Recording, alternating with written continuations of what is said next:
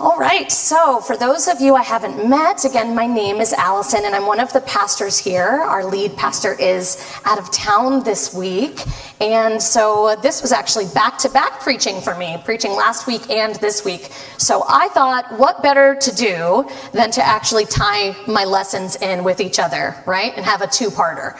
So I'm going to go ahead and recap last week for those who weren't here. We took a look at Ecclesiastes 4. And we took a look at the wisdom that we could learn in acknowledging that sometimes we have a preoccupation with competition and achievement, and that sometimes it becomes all too easy for us, especially in this society, to be working on getting ahead and getting the, the, the next, getting to the next level. Um, and that what happens is we wind up, we wind up neglecting to care for our neighbor we wind up neglecting to see that we have strength in our unity with one another. And so that's what we talked about last week. And, and we talked about how the implications can lead to loneliness, but worse than that, they can lead to the evils of oppression.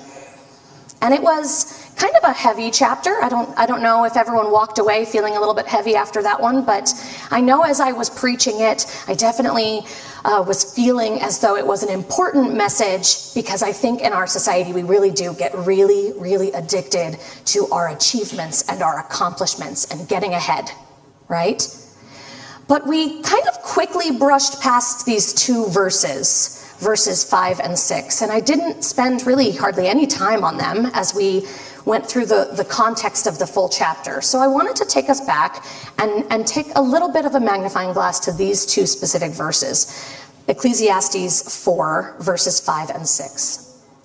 The NASB translation says, The fool folds his hands and consumes his own flesh. One handful of rest is better than two fists full of labor and striving after the wind. Now, in the greater context of what we spoke about last week, keep in mind we were talking about um, competition and accomplishments, right? We were talking about that, that futile sense that we get, that, that ladder climbing that we feel like we have to do, where we accumulate wealth and we accumulate power and we, and we make grabs at all these different opportunities for wealth and power or accomplishment, and we're attracted to that, right? And so last week we talked about how we need to keep that in balance. But what we didn't talk about were these two verses that give us a little bit of insight on one of the ways we can quell and quiet some of that drive in us. These two verses here are going to highlight to us the need for rest. It's not surprising that rest comes up in Ecclesiastes here as we're getting our nuggets of wisdom. Rest is mentioned throughout Scripture, right? We've got Genesis all the way to Revelation. We've got mentions of rest left, right, and sideways in Scripture. And, and so I think it's an important thing for us to take a look at this morning. What is rest? What does that mean? What does this mean, a handful of rest? Well, we know what it doesn't mean based on verse 5. Oh, wait, we're not to Genesis quite yet there, bud. we know what it doesn't we know what it doesn't mean based on verse 5 okay? What it isn't is laziness. It's not an excuse to just quit everything and sit back and say all right well i don't have to worry about a thing. I don't have to do a thing. I don't have to move at all. I'm just going to sit here i'm just going to rest and god's just going to like push things through however he wants. That's not what this is saying right Verse 5 says, The fool folds his hands and consumes his own flesh, meaning it would be foolish of us to just sit down in idleness and laziness, right? However, one handful of rest is better than two fistful of labor. So we're seeing a balance. We're seeing an amount of labor or work ethic that is balanced with this concept of rest. And this is modeled for us by God in the story of creation. Now you can pop that Genesis verse up, Henry. this is what we see happening in Genesis, right? We see that after God creates the heavens and the earth, then God rests. It says, And so the heavens and the earth were completed and their heavenly lights. By the seventh day, God completed his work which he had done and rested on the seventh day from all of his work which he had done. Then God blessed the seventh day and sanctified it because he rested from all of the work that he had created and made. And this passage has been used for quite a long time across many faith traditions to model for us a very literal day of Sabbath rest right? I'm sure everyone's familiar. I'm sure everyone has heard that there's this concept of taking a day of rest, a day where we're not working, a day where we're not doing things. And this can look different to lots of different people. And in a lot of faith traditions, this means we are not grocery shopping, right?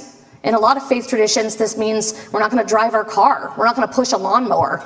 In a lot of faith traditions, there's a very literal physical rest that has to happen on your Sabbath day. There is not lifting a finger at all. But this morning, I'd like to take a look at the many different ways that we can enter God's rest. Because we have this complex picture of rest that can be both physical but also quite, quite spiritual, right? So, if we want to follow the wisdom that Kohelet told us about in Ecclesiastes, we might need to say, okay, well, we're going to dedicate some time. We're going to develop the spiritual practice of Sabbath, of taking rest, but what does that have to look like for us? So, I'm going to go ahead and take us through uh, a few slides here because I'm curious. When you guys think of what is relaxing to you, Henry, you got me, buddy? All right, I'm curious, when you guys think of what's relaxing to you, would it be this? Ephraim has his hand up high. Ephraim, up, Zach, Ephraim and Zach are, are teen young men. Oh, and the third teen young man in the booth is also raising his hand. This is an example of rest and relaxation to those gentlemen. What about, what about the next one? This one? Yeah. Is this restful? Relaxing? Okay, we got a few on this one. All right, how about the next one?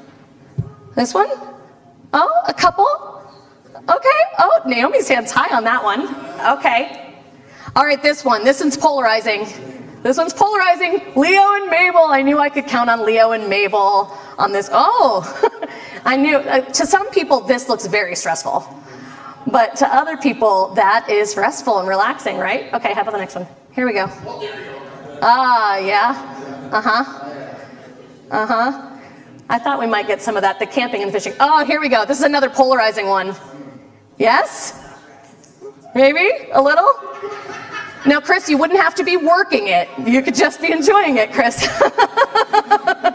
Chris is like, Am I there for a gig or is that my day off? All right, and I have another one here. Okay, so if you think rest has to be actually sleeping, even that can be different, right? What do we think? A, B, C, D. Who's, who wants to sleep? Who wants to nap like A? Okay, a lot of puppy dog lovers who want to be in their bed. Who wants to nap like B? That's me all the way. If I could be there right now, please take me. Who wants to nap like C? In a hammock. And D, just pass out on the couch. Yeah. yeah. yeah, sometimes Sabbath rest can look like an actual nap. Okay? Now, I titled this sermon, Jesus Napped. And part of that was a little tongue in cheek because I don't know if you guys are aware, but there's actually kind of a trend right now where a lot of people are rocking t shirts that say Jesus napped. And they're just really proud of the notion that, hey, Jesus took a nap, I should be able to take a nap, right? Have you guys seen this? Am I the only one? Maybe I'm on social media too much. And so I decided to title it Jesus Napped because I wanted to make a silly nod to that, that Jesus napped trend that's throughout culture right now.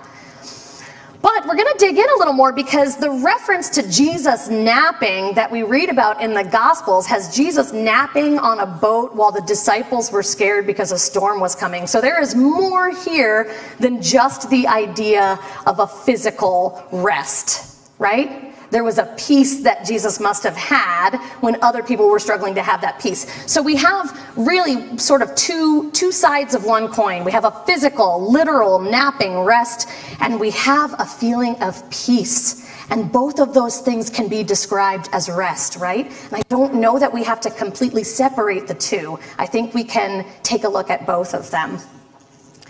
So I didn't make a slide for this one. So if you want to turn to it, I'm going to read from Exodus 33. I'm going to read verses 12 through 14. And, um, and I want to take a look at an example we give of rest being offered to Moses. Okay? And the context here is that Moses is supposed to be leading the Israelites And he's supposed to be bringing them into the promised land. But he's starting to feel as though maybe he doesn't have the full picture, maybe he doesn't have the tools necessary, maybe he's not sure of exactly what's going on. And, and I get the sense that he's feeling a little flustered. And it says this Moses said to the Lord, You've been telling me, lead these people, but you have not let me know whom you will send with me. You have said, I know you by name, and you have found favor with me.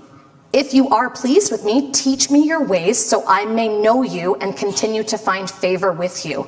Remember that this nation is your people. Then the Lord replied, My presence will go with you, and I will give you rest. And I will give you rest. And I think it's pretty clear to see here that Moses isn't being offered a nap. Oh, I mean, I, I, don't know. Maybe he, maybe he got a nap too, but he isn't just being offered a nap. Moses is on a mission. God has given Moses a mission. That mission doesn't stop, and yet he's still being offered rest, right?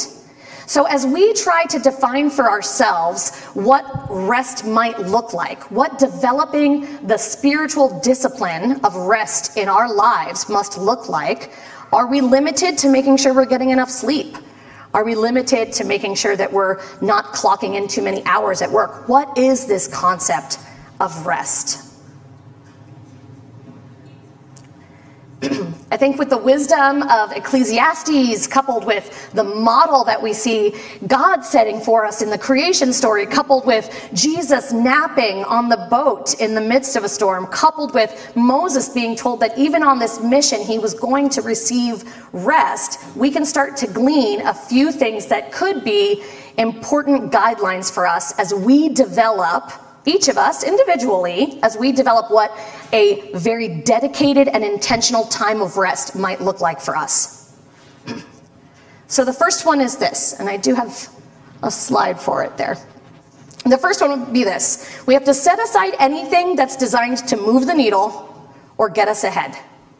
So it means we have to have some sacred time in our week where we are setting aside our work goals or our school goals or our keeping up with the Joneses or, you know, the societal obligations of making sure that we are doing what everyone expects of us all the time in order to gain the favor or accolades of others, in order to gain power. We have to set aside time every week intentionally where we are not motivated by those things right? And again, that's going to look different for each of us because I could ask you whether or not you should be allowed to mow the lawn during your Sabbath rest period. And the answer, I think, would be different for each of us. Why? Because some of you might say that there is a peace that comes in mowing your lawn. Some of you might say that, that pushing the lawnmower or riding on one, fancy, might wash over you a feeling of gratitude of what the Lord has given you and a feeling of gratitude for what you're being invited to care for here, this earth, right? Maybe the sheer fact that it's white noise helps drown out your inner chatter. Maybe you just love the loud sound of the lawnmower. Your inner chatter goes away. Or maybe you have a lot of little feet you care for, and this is your break from that. Uh, whatever it is, some of you might say, I find peace mowing the lawn. And if that's the case, then by all means, lawn mowing should be on your Sabbath. Do it then, right? For others of us, we look at our neighbors' houses and we see how nice their lawns look, and we look at our lawn and we see how overgrown our lawn looks, and we think, oh no, we're the messy place on the block. And then we start saying, well, we need to get out there, we need to mow the lawn, and it becomes an obligation, a keeping up, a comparing ourselves to others. That should not fit in your intentional time of Sabbath. That is not the rest that you're being offered. So again, this is very individual, right? Let's let's take grocery shopping. Not all of us have lawns to mow. Let's take grocery shopping as an example, okay? Some of you might say, I absolutely should grocery shop on my Sabbath, walking through the store and looking at fresh produce and being inspired to be creative and come up with a new culinary masterpiece at home is something that brings me great peace and joy. And I'm not doing it in competition with others, I'm doing it for my own sense of peace.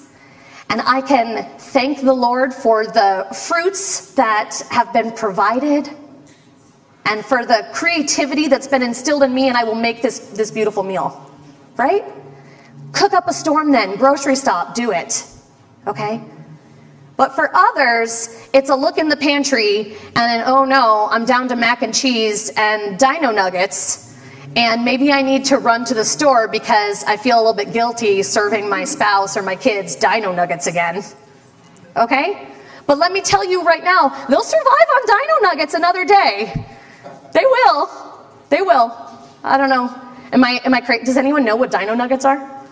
Come on, we know dino nuggets, right? Chicken nuggets in the shape of the dinosaur. They come at Costco, so most families have a big old box of them, right? They will survive on dino nuggets another day if it means that you can enjoy your Sabbath and not feel obligated to run out to the grocery store, right? So it's quite personal. But it's important that we have an intentional time where we know today is not for moving my career goals forward. Today is not for moving my school goals forward. Today is not for competing with my neighbor, right? Today is for finding rest in the Lord. And maybe that's a nap. For the teenagers, it looked like video games and napping with a puppy. That's what I saw for most of the teenagers. Okay, but there's this other aspect, right, to, to having a peaceful spirit. If it's not going to be a physical, literal sleeping rest, if I'm going to sit up here and preach that we need to have a, a peace and a calm in our hearts, then I'm going to have to face the fact that, quite honestly, for a lot of us today, we have very real mental health struggles that make it incredibly hard for us to just say, I'm not going to feel any anxiety today. Today is a day of no anxiety. I'm just going to pray harder and suddenly all my anxiety is going to go away, right? I mean, that's, that's not a thing. That's not a thing. And so it's really important also, and I think the second thing that we need to do if we're going to commit ourselves to have a, a, a specific time that is dedicated to rest is that we need to prioritize our mental and emotional health. We need to make sure that we are taking the steps needed to work on our mental and emotional health. And this might mean getting a counselor, right? This might mean practicing some mindfulness. For some people, it can even mean medication. But just like when we get physically sick, when we have a physical injury, sure, we pray for healing. We do. We serve a great, great God who offers us healing. Amen and hallelujah. But we also go to the doctor, right? And we accept the gift of modern medicine. And we need to be doing the same for ourselves here when it comes to our mental and emotional health. Because it will be impossible for you to develop the spiritual discipline of Sabbath rest if you have an entire day that you're supposed to be at peace and instead you are feeling anxious right? You're consumed by depression. It's really, really hard to feel rest, feel at peace when these are things that you are suffering from. And so maybe this is maybe this is your little reminder that it's okay to go find a counselor. It's okay to take time to actually pay attention to your triggers and the things that are hard for you. It's okay to take steps in making sure that your mental health is, is uh, that you're well cared for. And I think together we start to see if we're going to take some time, if we're going to develop this spiritual discipline, if we're going to say we want to have specific allotment of time, be it a day of the week, be it a chunk of a few hours, start somewhere. Give yourselves a set, a set amount of hours, maybe, if, if you don't think you can commit to a full day. But start somewhere to develop the practice to say, I am supposed to also rest. God rested. Jesus rested. I am supposed to also rest physically, emotionally, mentally. It doesn't have to constantly be about the next thing, getting to the next thing, getting to the next thing. And so that's, that's my challenge for you this morning and throughout this week. I think that when Pastor Dave first mentioned that he wanted to take a look at how our society has shaped our church, I think this is kind of a big topic because our society doesn't give a lot of space for rest. We are told to have a strong work ethic, right? We are told to pursue the American dream, and if you work hard enough, great things will happen. These are things that we are told. But within the context of God's kingdom, there has to be rest. There is rest. We're being offered rest. We're being commanded to rest, right? So, this morning and throughout this week, maybe take some time. Take some time with the Lord and ask, what should rest look like in my life? What are the ways that I can dedicate a specific set amount of time at specific intervals that I can protect as holy times of rest. And is it a nap? Is it, is it video games? I don't know. Is it camping? Whatever it is, protect it as a time that you are not trying to move the needle and get ahead. Protect it as a time that you are with the Lord and everything else is still and quiet for you. I'd like to invite you to take just a minute here. We're going to have just a, a minute of silence so you can start that conversation with God now. And God can reveal to you what that might look like in your life. Loving Creator, merciful God, giver of life and all things. We are so humbled to be in the presence of such a great and powerful God. We know that you have given us spirits that want to be driven Lord, we know that you've given each of us an individual mission to be on, Lord. Lord, this morning, we ask you to help us navigate that balance.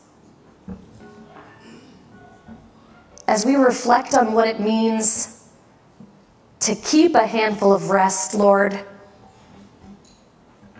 we ask you to reveal to us what that should look like.